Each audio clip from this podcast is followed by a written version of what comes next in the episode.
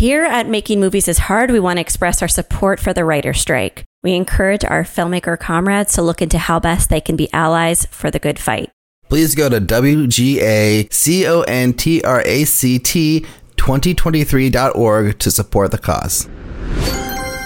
Making movies is hard, but casting for your movie doesn't have to be. With Casting Calls America, you can post your open roles for free in over 30 local markets nationwide. And when you post your roles, they will automatically post to IMDb Pro to get even more eyes on your project. All actor submissions are delivered to your user friendly dashboard, making your casting process easy. You can even search our actor databases and invite actors you're interested in to audition to your project. Actors pay a small monthly fee and have all open roles delivered to their inbox each day. Get your project started today. It's casting made easy at castingcallsamerica.com.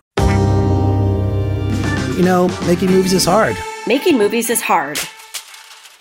Welcome. This is the podcast about the struggle of being an independent filmmaker. I'm Mark Bissell, the founding host of the podcast, and I'm a sci fi horror filmmaker. And my first feature film, The Alternate, is out now on digital DVD and Tubi. I'm Liz Manashil. I'm a writer, director, producer who has made two features, Bread and Butter and Speed of Life, though everyone likes to call it Speed of Light. Who knew? And I'm currently in development slash pre-production slash uh, pulling my hair out over 15 million projects, but mainly one called Best Friends Forever. I'm a distribution consultant who does sales, and I used to manage the creative distribution initiative at Sundance.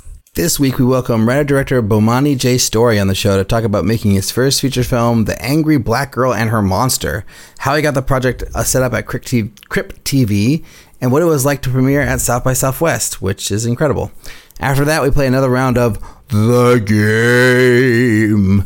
But first, Liz, how are you doing? That was the best the game you've ever done. That was just was a really good one. I'm doing okay. I have a lot of things that are creating levels of instability in my life, which I don't respond well to, but I'm trying to just push those away and compartmentalize them and just push them down. Don't acknowledge them, Liz, and instead talk about the fact that we're really just pounding the pavements looking for leads for equity investments for my third feature and it's just weird. It's weird to do it now. It's weird to look for investors when you're in the midst of one strike, the de- you know, and and gearing towards maybe another strike down the pike and just a massive industry slowdown and a lot of people out of work. And so I'm just trying to be super creative in how how we're asking for money and also just trying to figure out because we can't just go to like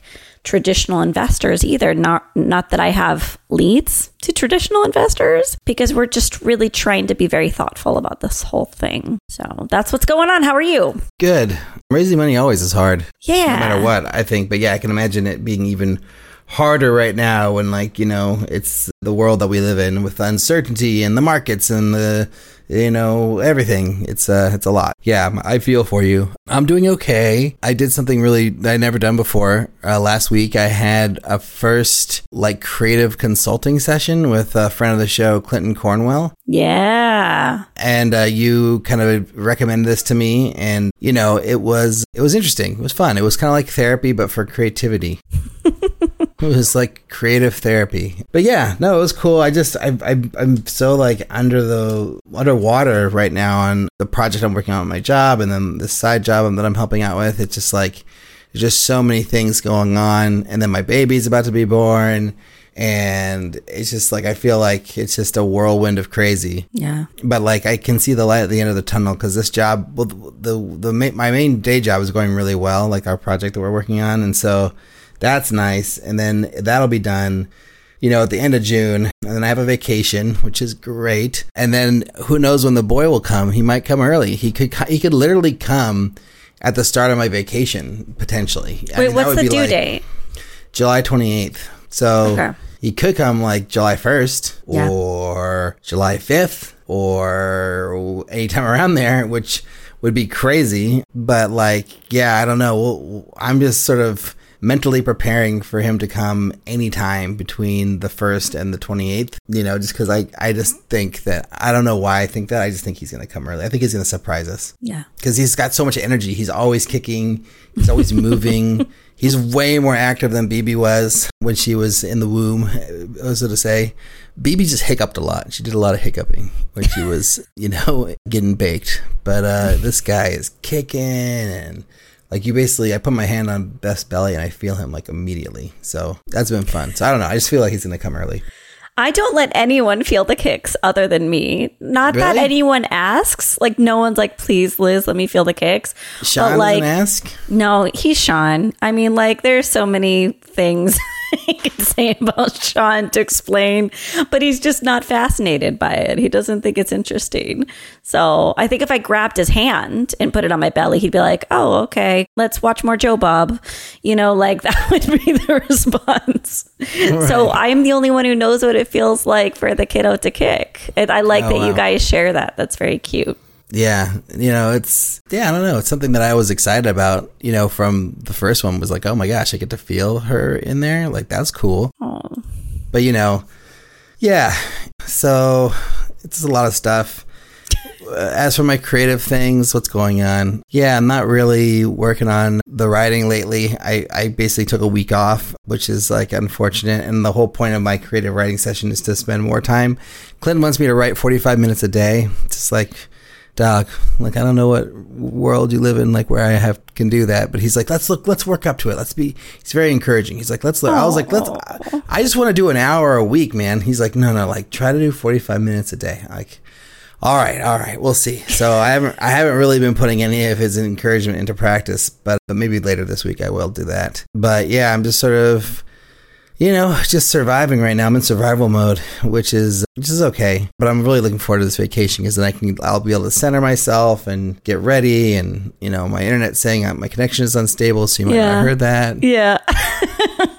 But you'll hear it later. Anyways, so yeah, I, I don't know what's going on with my internet. My internet was like.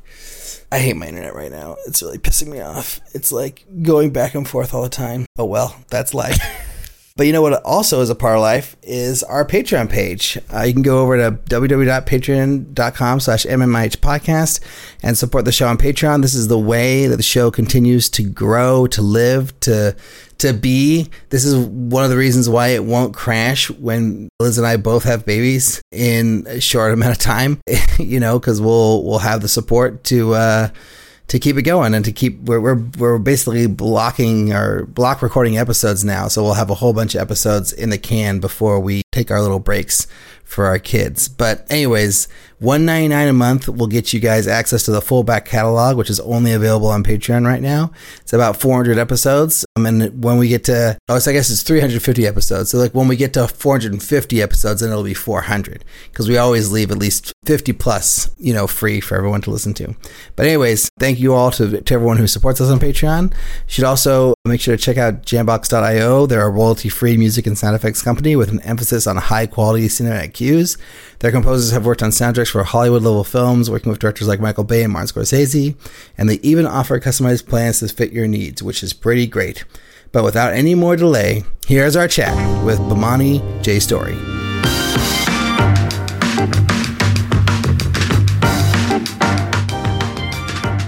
All right, we're here with Bomani J. Story for the Angry Black Girl, and you wrote it and directed it, right? Yes, yes, sir. Amazing.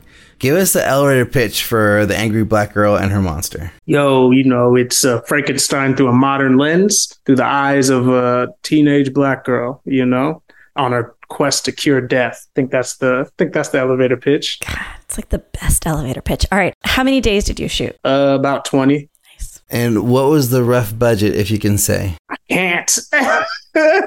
Give us a range. Can you give us a range? Any anything?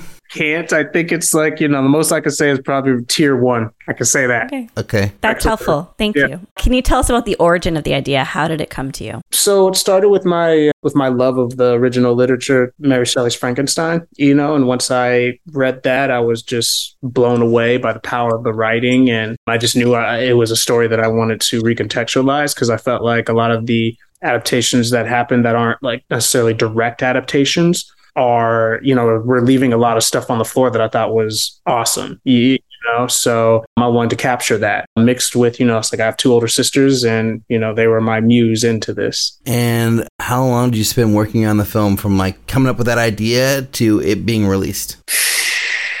I mean, so, I, I, mean, I came up with the idea decades ago, you, you, know, because after I read the book when I was like fresh out of high school. So, to date myself, I'm about 34 right now. So, I, I read the book when I was like 19 and I kind of had the idea, but I didn't know how to approach it. Fast forward all the way to kind of around the 2016 to 2018, around that range was when I started to write it. And then it didn't really start getting, it didn't get, you know, picked up until around 2020. And then we hit production 2022 yeah, so it's been it's been a little bit. Good. If you could change one thing about the film in any way, the process, your experience, the outcome, what would it be? I don't know. I always kind of feel like shit happens for a reason. You know it's just like so you know you're always going to have little things that you you know wish that you could have done. Like you know some things like i wish i could have spent a little bit more time you know in the lab because our uh, our production designer he had such attention to detail in that lab that we weren't able to really really like get in there and showcase because it was like it was wild, you know, and um, I wish I could have shown more with of that stuff, you know, just texture and things of like that. And, you know, so there's always going to be tiny things like that, you know, but I am a, a firm believer in just like it, the shit happens the way it happens, you, you know, and, and it makes you to, you can either fight it, you know, which I think makes a worse story, worse project, or you embrace it for what it is and you move on it, you know. So everything that happened in this movie, you know, whether I was like, you know, disgruntled about it at a certain point, you know, it's just like when you move to the next level, you learn how to adapt to it. For instance, like if I'm shooting on set and I can't get something, you know what I mean? It's just like when I'm in the edit, it becomes something else, mm-hmm. you know, maybe something more beautiful, you, you, you know what I mean? So to me, you know, it's just like I I'm a believer in that. Can you talk about how you got to make this as your first feature at this scale? Like, mm-hmm. what were like the circumstances that led to you getting this movie produced by Crypt TV and like having this kind of experience for your first full length movie? Whew.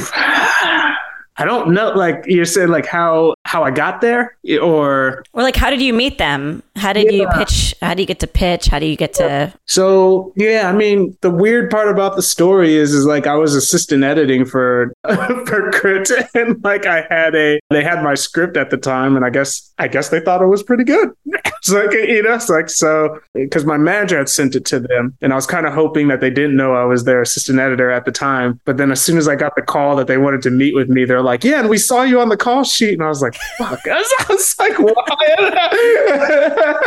but yeah, and they brought me into to pitch for the movie, you know, and they they really they really took to the pitch, you know, and took to it so much that they decided to take a uh, a risk on a first time filmmaker, or at least in the director's seat, you know. So eh, that was wild. How much freedom, how much control did you get? It, I, I know it's a tough question, but in terms of casting, in terms of weighing on how many days you would get, in terms of your hiring of your crew, did they give you a lot of that freedom or or were you treated a little bit more like a director for hire at moments because it was your first feature i mean it's always a collaborative process you, know and a lot of things that i wanted landed in my favor you, you know what i mean so like i wanted Laya you, you know what i mean it's like when she came into audition that was the actress that i was like i don't you know i don't really want to see anybody else like it was it was talent at first sight. You, you know what I mean? So there was shit like that that was kind of going on throughout the process where it was just like you know a lot of things were just landing in the favor of what I wanted. So you know, of course, it's always going to be a collaborative process. You, know, so it's just like they're going to have their notes and you know those are, those are going to be implemented or whatever. But you know, they listened to the things I had to say, and then I listened to the things they had to say, and just the story we have now. Nice. Once you guys landed on the story,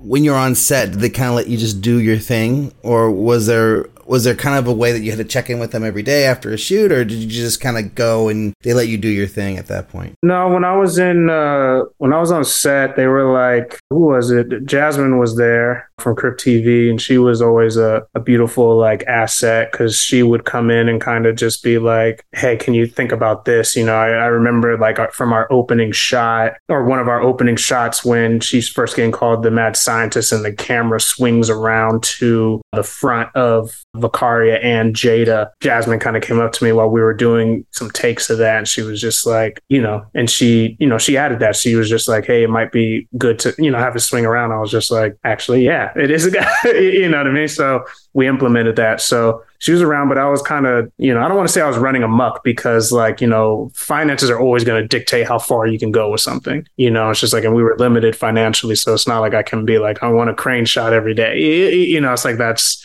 that's just not going to happen. So, you know, I don't know if that answers your question, but they, you know, yeah, pretty much. I want to go back in time a little bit because I went to USC and I constantly either am proud of, I know.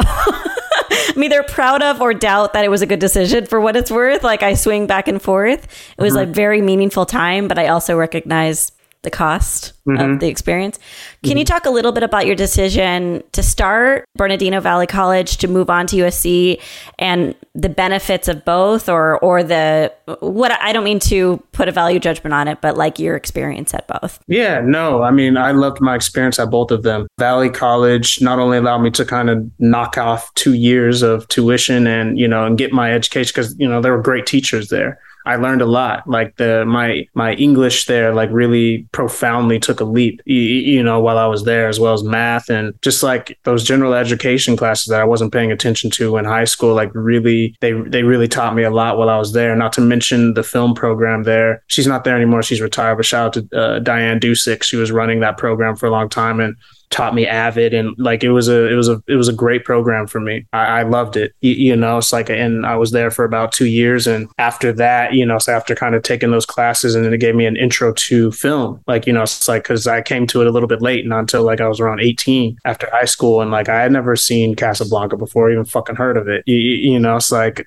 and movies like that. And the other crazy thing that I got to experience was just like I had kind of seen images of Psycho, but I had never watched it before or even heard about it. So I kind of watched that, I kind of got a chance to watch that movie spoiler free, which is insane.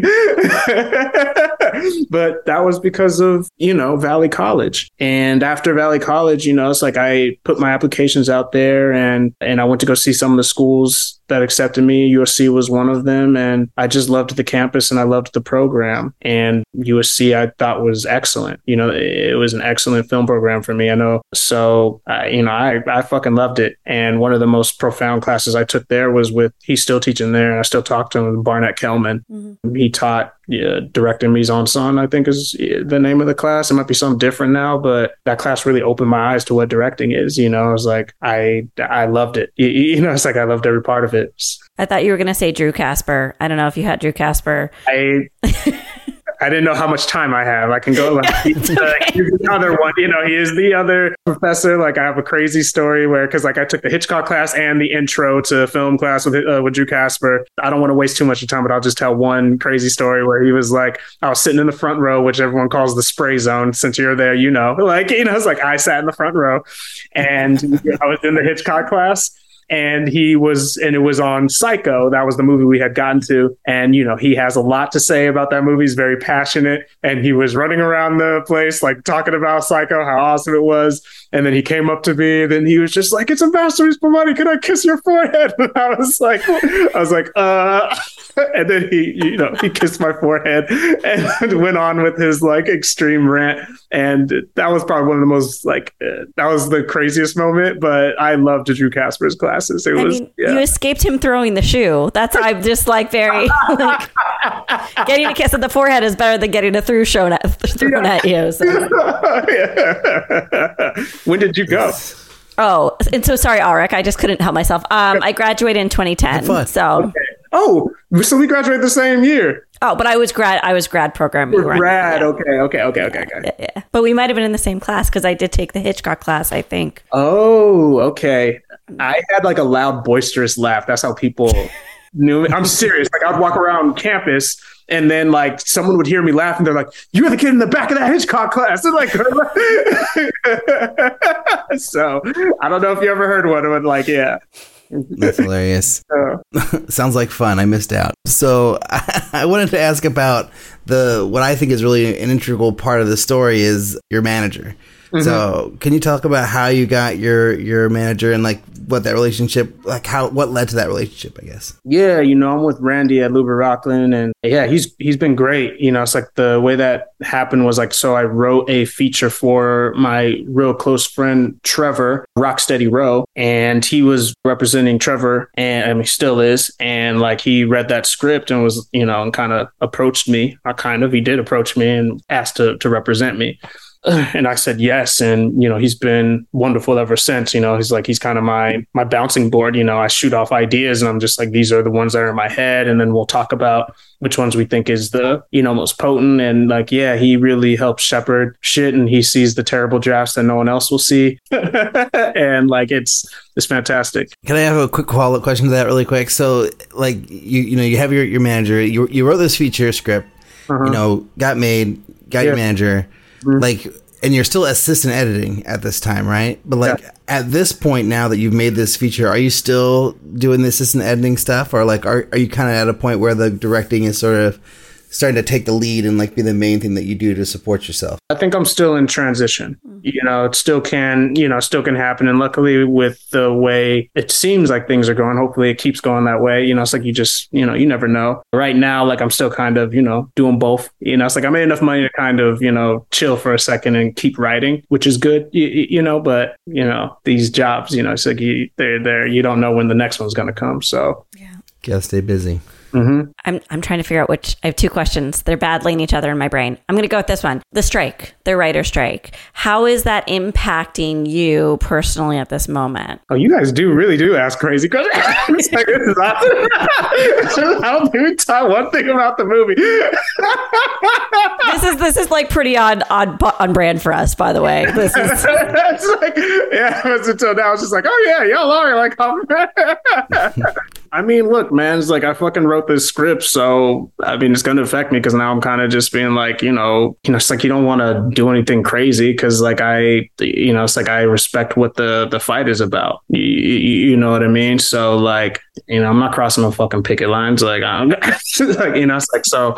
Right now, I'm just, uh, you know, I'm sitting and listening. You know, so because I'm not a part of the, the WGA. You know, it's like that's that's what I'm not. So right now, I'm just kind of just sitting and listening, and you know, seeing what the hell's going on. You, you, you know. But are you feeling like because sorry, Ulrich and I don't have management, so this is why we also are like so interested in what you're going through. To be to have this very successful film under your belt, so to speak, and then mm-hmm. having a script ready to go, are you feeling like are you how is your manager addressing that with you? Like are you not in any way being pitched projects? Are you not in any way is it like a moratorium? Or is there are you able to progress because maybe there are some projects that were already staffed and ready to go and you could be an attachment to them still in the midst of the strike Like attach them because everyone is striking. Is that what you're asking? Like, am I? Is it opening up doors or? no no no no i wouldn't even assume that it's like that's the only reason you would get that job Yeah. i'm really just saying like do you feel a slowdown of work as a director not necessarily as a writer at this moment Oh, I mean, work has always been slow for me because this is my first movie. so it's like technically there's no change for me right now because I wasn't doing shit before this movie besides just doing this movie. So like, so technically, you know, nothing's changed. So yeah. Can you talk a little bit about like what happened once the movie was finished and like Crypt TV sides off and they love it and whatever and all that stuff? Like mm-hmm. how involved are you in the distrib- distribution and the fest- festival part of the movie, or is that kind of like taken out of your hands and like you know the production company they're just handling that and you're kind of like just getting updates? Yeah, I mean, I've been fortunate enough to be blessed with good collaborators. You know, they are keeping me involved and, you know, talking to me about stuff and I'm seeing stuff. You know, it's like like the trailer, I saw that before it came out and I was able to kind of give my two cents and like, you know, with the posters and you know, it's just like they've been they've been keeping me, you know, in the loop with with all this, you know. So it's been it's been really fantastic. You know, I I really I really lucked up here. It's it's awesome. Hmm. I, I'm I don't know if you're going to get a different answer with this question than what Ulrich just asked, but can you go into more about what it feels like? Like having, I think playing South by is like a dream, like a total dream for many, many filmmakers. And it gets put up on a pedestal for a lot of us. Yeah. And I think it, and in your film has been reviewed so well. And like, by the way, the second the email came in, Ulrich didn't even ask me because he knew I would want to talk to you too. And he's just like, yes, let's talk to, we want to talk to this guy. Let's make this happen. So I guess I could you talk a little bit about the meeting of fantasy and reality that you're experiencing right now? Yeah, I can and I cannot because it's like it's so surreal, you know. It's like, you know, you hear so many when you're watching your heroes as I was doing, you know, and they're always kind of be like, Yeah, it can happen and believe in your dreams and yourself. And like I never rolled my eyes at it because obviously I, I stayed at the craft, you know, it's like because I love it so much. But then to like, I don't know, witness it happen to yourself to a certain degree, you, you know, was like I don't know if there's any kind of words to kind of express how it feels. You, you know, it makes me kind of just. I understand why they say that, you know, and now I'm I, am i am doing the same thing. You know, I'm just like, yo, keep writing. You know, keep going. It's like it can happen. It's like it is possible. You, you know, it's just like, especially for someone like me, like you know, it's like I I didn't have a I didn't have an astounding like record of these crazy short films that were doing awesome. You, you know, it's like that that wasn't me, and you know, it's like I just had to keep kind of writing and, and creating until I got to a point where someone decided to take a chance, you, you know? So like it's, it's possible, you, you know? So like it, has been a surreal feeling. All right, I'm going to ask a, a, more, you know, about, question about the movie. So, I, I, made my first feature. Yeah, you're on me. I'm messing with you. Good, yeah. so, and and this is probably not the type of question you think it's going to be but anyways i had a lot of anxiety making my first film. And it was really an intense time for me a lot of pressure. I was obsessed with making my days and not going over. So i just want to like get into your brain a little bit. Like what was it like for you when you were on set? Like were you thinking about those things? Like were you worried about going over? Like did that happen a lot? Or were you on your your schedule every day? Like what were some of the things that you were like dealing with on the set when you were making when you're actually doing your days and, and doing the work that you you kind of took away to learn to take on to your next movie? Yeah i mean it's weird because those things are they're important but they weren't at the top of my mind because i was so stressed out and focused on just being like how do i how do i make these scenes good? How do i you know make these shots good? You, you know i mean? I was like i was kind of just like focused on on that. I was like i got a big movie you know or like a, a whole story to to tell here you, you know? So it was like yeah making the days was you know crucial. And it was like it, it, was on my mind but it was more important to me to kind of be like look making the day is not more important than you know fucking these scenes up. You you know what i mean? It's just like who gives a fuck if you make a day if all the scenes are trash? Mm. you, you you know what i mean? It's just like that's not to say that you should spend the whole entire day on one second of the scene you know of one scene and like and trash everything else because something's better than nothing, but like, you know, what are we doing here? So to me, that was where all my stress was coming from was just like, we need to, I need to be landing these scenes. I need to be executing them to the best that I possibly can. You, you know, it's just like, that's, that's where my focus was. You know, it's just like, how can I put this movie and how can I put er, all the players involved, whether it's the DP or the actors or the PD, like, how am I putting them or assisting them and to make the strongest and most creative decisions possible for this film? And like that was where that was where my head was at. You, you, you know. So sorry, quick follow up. So thinking in that way, did that ever? Did you ever end up like in a situation where you're going like? two or three hours over, or were you able to do that and have that mentality and still also keep it within your time? I can't remember whether I ever had overtime. I don't I don't know. I've talked to my AD. I don't think I did. I might have. I'm, I'm not sure, but I know there was a day that I, you know, I didn't make because it just we weren't getting it. But like, you know, I made it up in another day. You, you know, it's just nice. like you, you know, it's like I don't know. It's just like it's a trick I learned. Like, you, you know, it's like when you're in the same location and shit like that, you can figure out how to like it's like if I missed it here, you know, and I have all the actors here at this time, or like when we're in the same space or whatever, it can be made up here. You, you know what I mean? Like, or in like the scheduling phase, like you hide time for yourself. Mm. You know, get yeah. down with your AD and like, you know, I'm not telling you to overload the shit out of it, but like find time that you can give yourself a padding somewhere. You, you, you know what I mean? And understand what scenes are bullshit. Not like bullshit, but just like, you know, when she's opening fucking doors and closing them. Like, goddamn, like, like you know, like, you know, like it's like you know, you know, it's like those shots are just like they're important, but they're also like you know, you can get through them. You know, don't get caught up. You know, I think we have to move on to the, we call this the final six questions. They're they're also not about the film. Yeah. But um, but they, we ask everyone. theme. To, There's a theme for our show here. We don't really talk about the actual movie ever. we talk about the artist is what we like to talk about. yeah.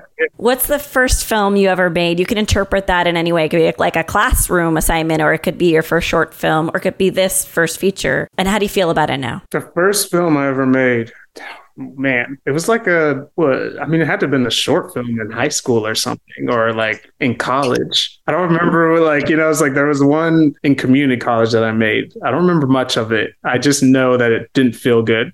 It's like when I watched it again, it's like when there was one I was like, oh, should never do that again. This isn't good.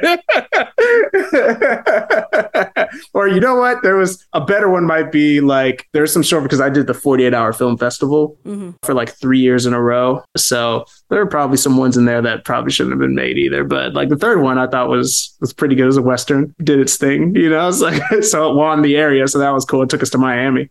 Nice. What's the best filmmaking advice that you've ever received? The best filmmaking advice? Yeah, I mean, I guess like what Barnet Kellman told me, like, you know, it's like uh, directing is more about listening, you know, than, you know, commanding and stuff like that. And like, I think that was probably one of the more profound advice that I've heard. I just love that when you gave that answer, Ulrich stands up and goes off camera for a second. Keep that in the cut. we'll make a TikTok video out of it. yeah, yeah. Have you ever heard any really bad filmmaking advice? I mean, or what is the worst filmmaking advice you've ever received or heard? Man, I wish I could I wish I could answer that question, but I don't know if I can because if someone gave me shitty advice in the past, I'd probably deleted it out of my head to not follow it. You know, it's like so Nice. I don't know if like I don't know. Maybe someone once said like yo, you have to cut every like 15 seconds or something weird like that. Like it was really weird back in the day. Someone said that, and I was like, oh. and like as you know, I didn't think anything of it until now, and I was like, oh yeah, someone said that to me once. I was like, that sounds really dumb. It's like so, don't do that. Do you have a goal as a filmmaker? Just to I don't know, make the the best films that I can. You know, have a catalog and to have a body of work. I think that would be like a, a solid body of work. I, I would love to have made some like you know made quite a few pictures that show a, a good breadth of work. I think that would be awesome. If you could go back in time, what's the piece of advice you would give yourself? It's a good one. What would I tell myself? I don't know, like uh, to keep the focus, man. Like keep going. It's uh, uh, it's gonna happen. you know, just you know, stay true to yourself and believe in your instincts. Last question Is making movies hard? Absolutely not. It's the easy. no, it's like no, it's Lucky for you. yeah, right. nah, it's uh, it's fun. It's, it's hard. It's work. You, know, I mean, it's work. There's a lot of time and and passion and emotion that goes into it from a lot of different people. You, you know what I mean? So. I think think it is it is hard work, but it's also very fun. You know, I don't want to. Uh, it's not worth. It wouldn't be worth the work if it wasn't fun. You know, so I realize I ushered us into this part of the conversation too early because now we're t- we're early. What do we do?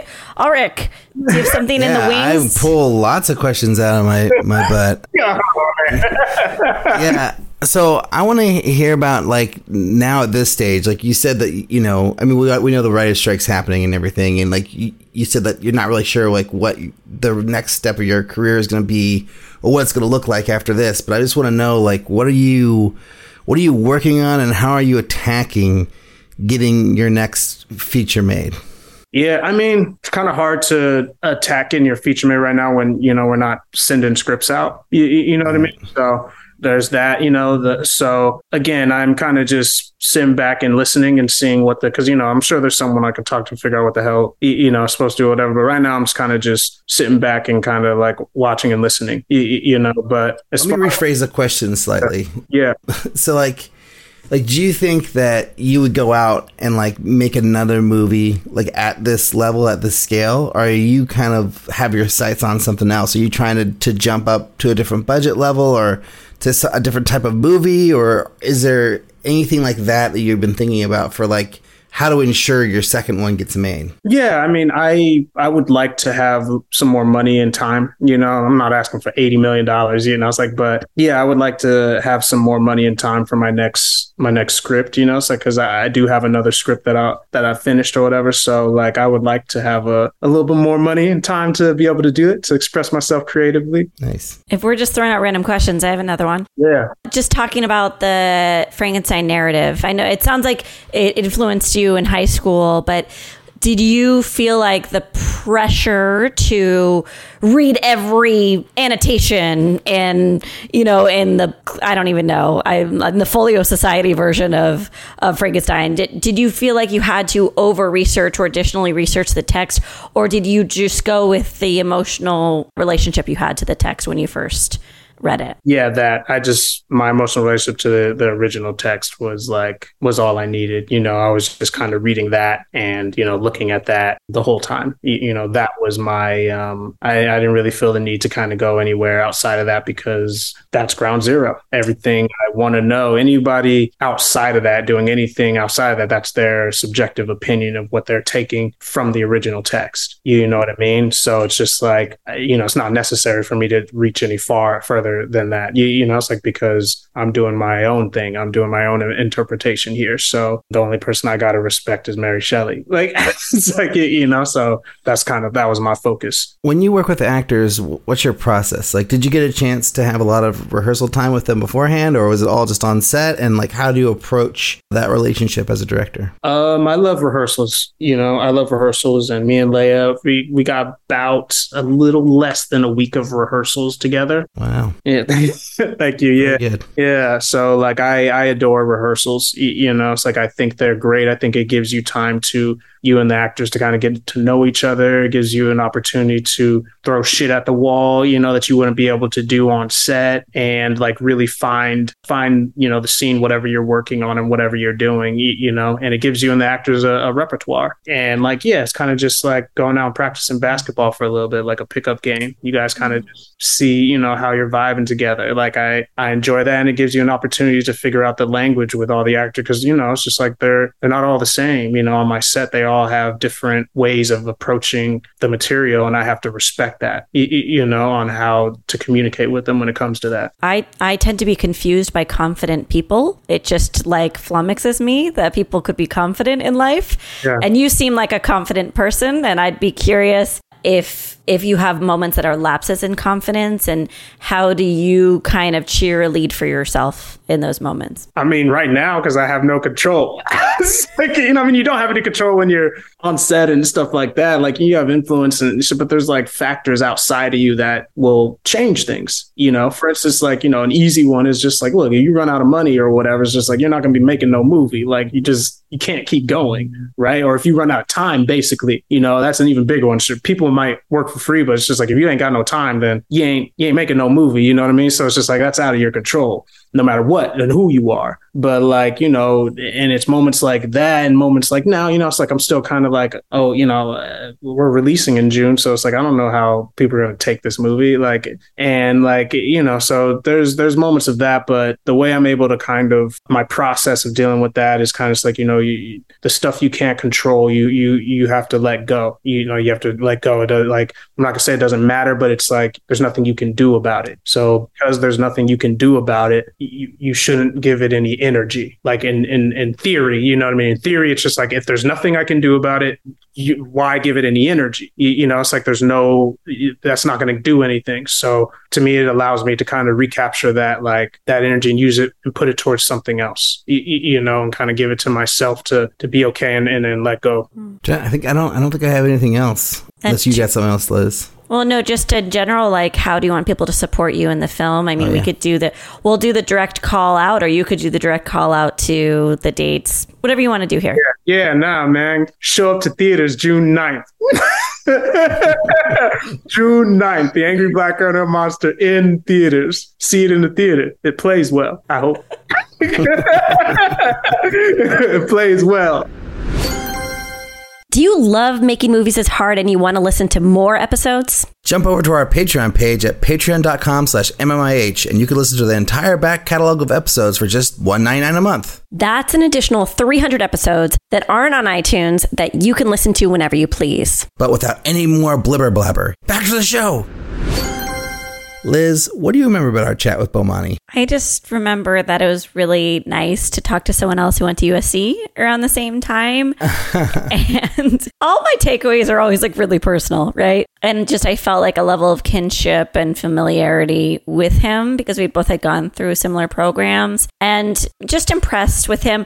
I think that he's, I just feel very different from him in that like he's just very like calm, calm and lives in the moment and like doesn't seem to worry too much. And again, that's always confusing to me, but I enjoy talking with him. What do you remember? I just remember that you know he was very realistic about his future, even though he had this amazing success. Like he he did not know like what will be next for him. You know, he has management. He, you know, he has this big movie that's just about to come out that, you know, played these huge film festivals and like, you know, basically the biggest success that you could hope for from indie, indie filmmaker. And, you know, even him is like, he's like, I don't know. Like, I don't know what's going on with this writer's strike. I don't know it's going to affect me. I don't know anything like, yeah, check with me in a year to see if I've got my next job. I might have to go back to, I think he was an assistant editor or he was doing something like that, or can't remember what it was. Maybe it was assistant editing. So it was just, it's just interesting to like see like on the highest level, like of, of the indie world that it's, that's, there's that much uncertainty, you know, in his future. And it just made me think like, well, if I wanted security, like I, I definitely am doing the wrong thing.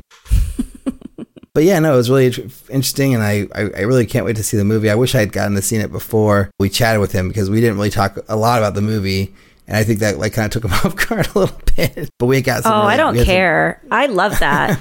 I love yeah. not talking about the movies on this podcast. It's my favorite yeah. part of our podcast. That's almost the whole podcast. Like we very rarely talk about the actual movies or shows that people make every once in a while. But yeah, Liz, you know what I'm very, very, very, very, very, very, very excited to do right now? What? I'm excited to play the game.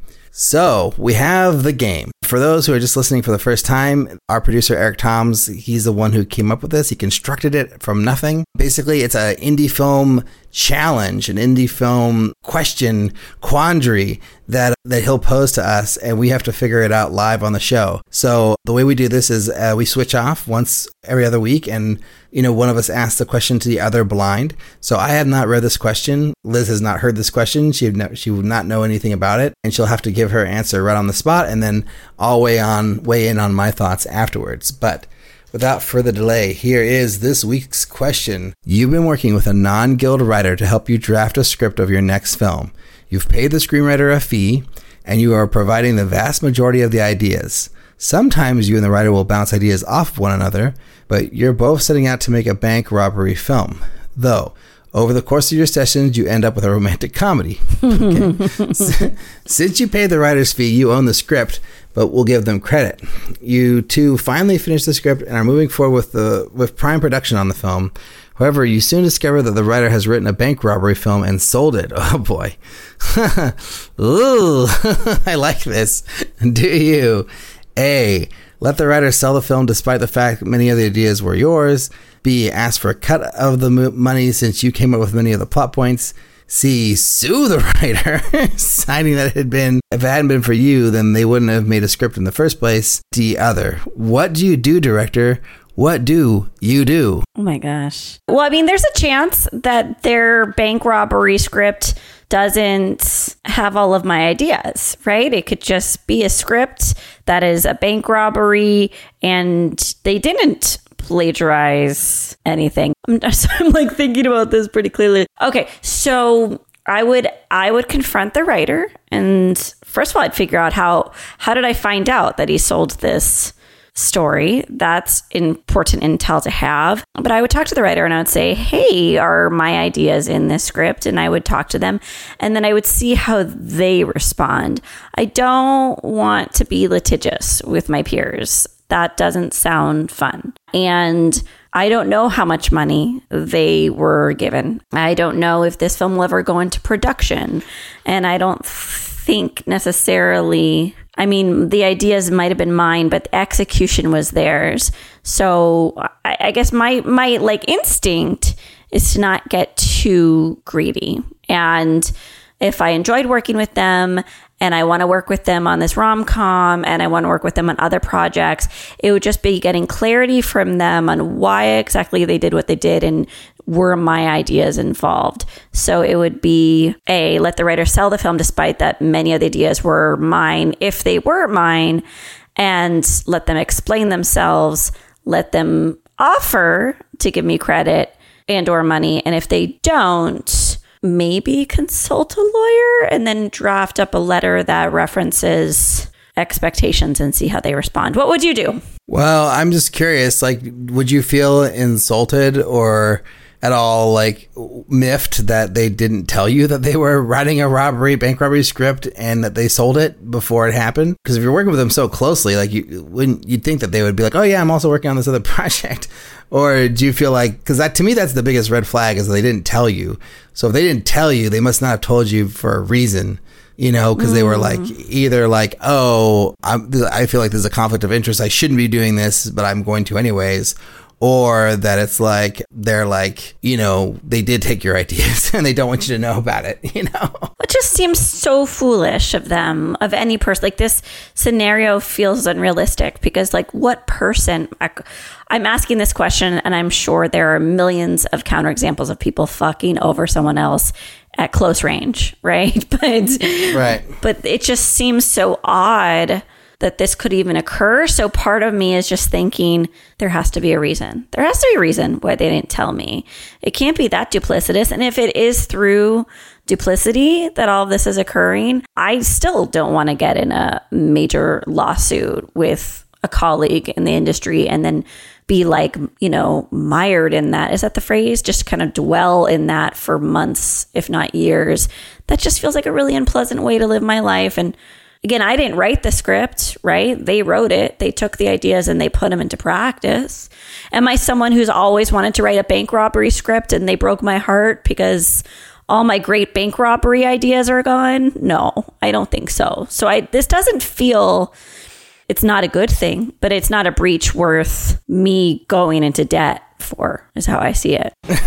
yeah, totally. And I apologize, the wood chipper in front of my house just started to go off. So hopefully people can still hear me. Yes, we, I can hear you very easily. Good.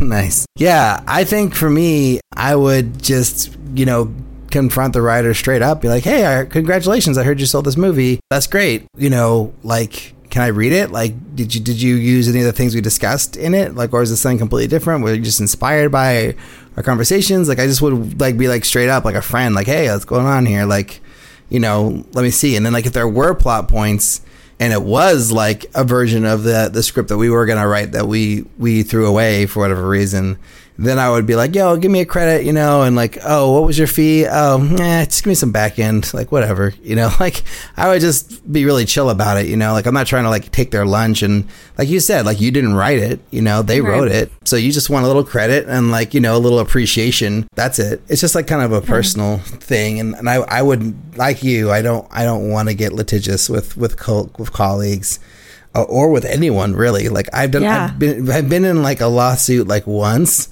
and it oh. was like so stupid and and i was like really annoyed by the whole thing and the person sent me like the the papers on christmas day oh. like like she dated it christmas day december 25th like she did this on christmas and then i got it like a couple like a week later and i'm like what like you're an insane person like like you're trying to say like i ruined your christmas or something or like you want to ruin my christmas like oh. yeah, so I agree. They're just not fun situations to be in and very negative and uh, yeah, I don't need that in my life. So I would just come to them as a friend and, and see what's going on. And I figure like, yeah, I'm sure like probably more like you're saying, probably more than likely it isn't your ideas, you know, and it and it's like just they were inspired by it and they did their own thing and maybe there's a thing here or there, but you know, even if it was like we had discussed it in in our conversations, and like it was executed differently in the script. It's like who cares, you know? Like ideas like people get so obsessed with like, oh, they ripped me off, they stole my idea, like, oh, I should sue them, blah. I'll never be able to make another movie. It's like, well, if they did steal your idea, like I guarantee you they didn't execute it anywhere near the way that you would. Right. And B, like you can always do your version of it later in another movie. Like who cares? you know. So Yeah. so yeah, I don't know. I just feel like yeah, I would not go the stronger route on this. I would I would just, you know, approach it very friendly, very casual and just see what's going on. But I, I probably would be personally a little hurt that they didn't tell me about it cuz like if you're working so closely with someone you know, you usually talk about like everything that you're doing. And uh, if they were writing another script while working with me, it'd be like, yo, you didn't want to tell me that you're writing another script? Okay. What about that time you said you couldn't give me pages back in time? Oh, because you're writing your other script, huh? Nah, you know, it'd be more like that. It wouldn't be like, I'm going to sue you. Well, yeah, and I think the repercussions are do is even if the infraction wasn't great, like do I really want to work with them on the next script? I don't know. I don't know if if if the if this is like a weird situation where I feel like creatively they're borrowing from our sessions. It's always like it's like have you ever been friends with a comedian and it's like they use what you say as copy or there's like the fear of what you say is always going to turn out to be copy for their mm. act. It's like mm. I don't necessarily want to be worried about that either. So I think, you know, you finish the rom-com, you you you tie that up tightly and unless they have a really good reason, you know, you just probably don't want to work with them again. And that's fine. There are millions of wonderful people to work with this in the, in this industry. It just sounds like you and I are just like not willing to to go petty. I think mainly just because it sounds exhausting to be petty. Like it just sounds tiresome and like a bummer. I don't want to, I don't want to like be Definitely preoccupied. Yeah. Yeah. Yeah, I totally agree. And I, I feel like more than likely it's like they'll just be cool. And especially if, if you come at them with kindness, they're going to come back to you with kindness. And they're like, oh, I didn't tell you because I was worried that you might get upset. And be like, nah, man, it's cool. You know, or woman, whatever. Like, you know, it's all good. Like, no, no big deal. But yeah, great question, Eric. I love it. This was very different than the other questions you've given us recently. Yeah. So I love hearing this. I have things too. Yeah. so last week we had a listener question from Ulrich, similar name to Ulrich, but but you know the U. And we answered his question. His question was about like getting started and becoming emerging film, emerging filmmaker in his community. And we let him know we answered the question in the podcast. And then he wrote. Hi, thank you for replying to my email a few weeks ago. You asked if you could answer the question on the podcast, which I would highly appreciate. I also have a question about script writing. How do I write my first script? Since I have no experience writing natural dialogue and do not know how to structure a movie properly. Thanks. Regards, Ulrich. So, Ulrich, what advice do you have for Ulrich? Well, I kind of feel like at this stage in your writing journey, like it's probably good to read at least one book because I started writing scripts without reading books and it, I wasn't very good. I was bad, even.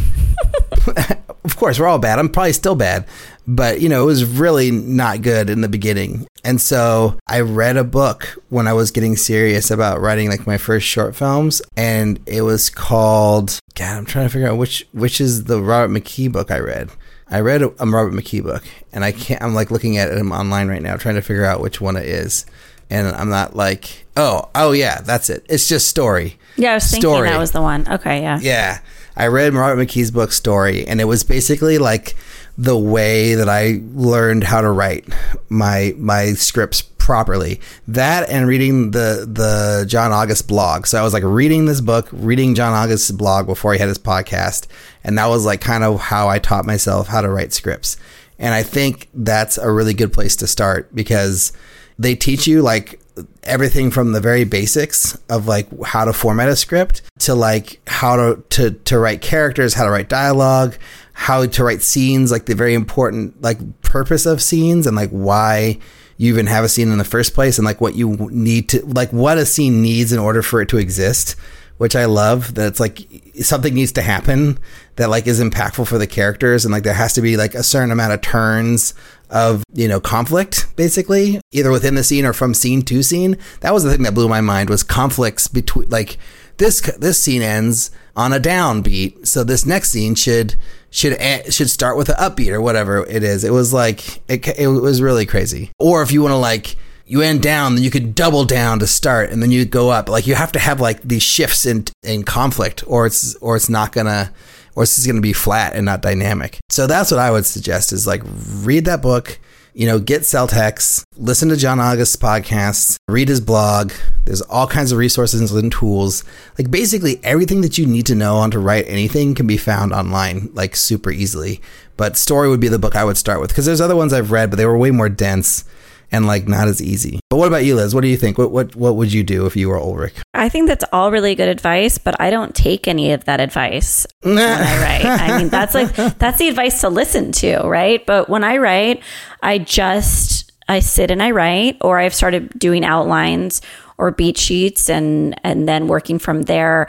And I would say, Ulrich, just write down in a document or on a piece of paper all the things you want to happen in your story and put them in order and then think about the gaps in between those events and what would you like to see happen between those events and just kind of account for moments that you think should be in your movie. And then when you write your script you can always use that as a resource as where you're for where you're going and what scenes you need to write. In addition to that I, I really feel comfortable writing dialogue because I'm a weird repressed nerd who used to act scenes out in my room alone and my in middle mm. school. so like I feel pretty comfortable playing multiple roles because I used to play them in my room. But what I would say is you can write pretty non-natural dialogue. You can write really robotic dialogue. And then what you do is you have you either read it aloud or you ask an actor to read it out loud and you soften it and you adjust it to how they feel like it could come out more subtle, more better? What can you take out? What is overwritten? What is underwritten? Don't worry about getting anything perfect the first time.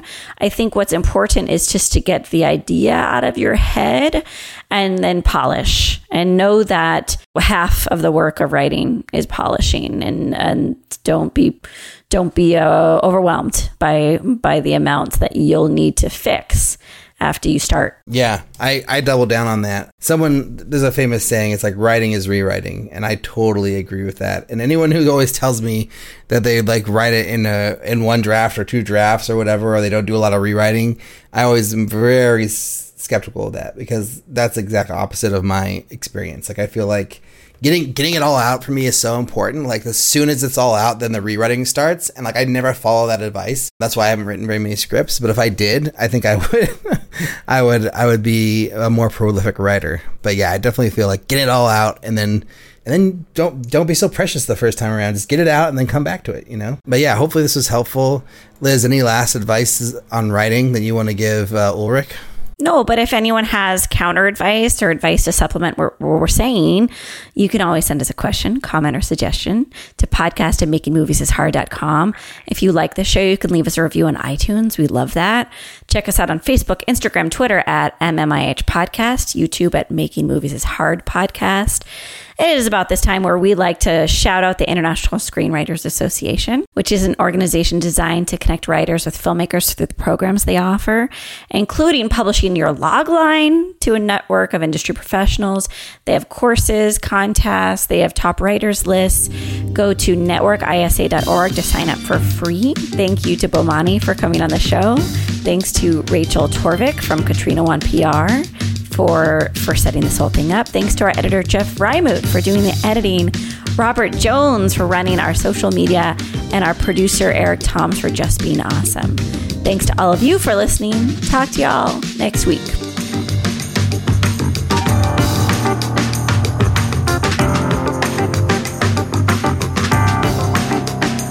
Wait, delay, delay. Why? Why? I think you should paste it in the chat too because I'm losing you like every 30 seconds about. Um, okay. But then record whatever, you know, whatever works for you.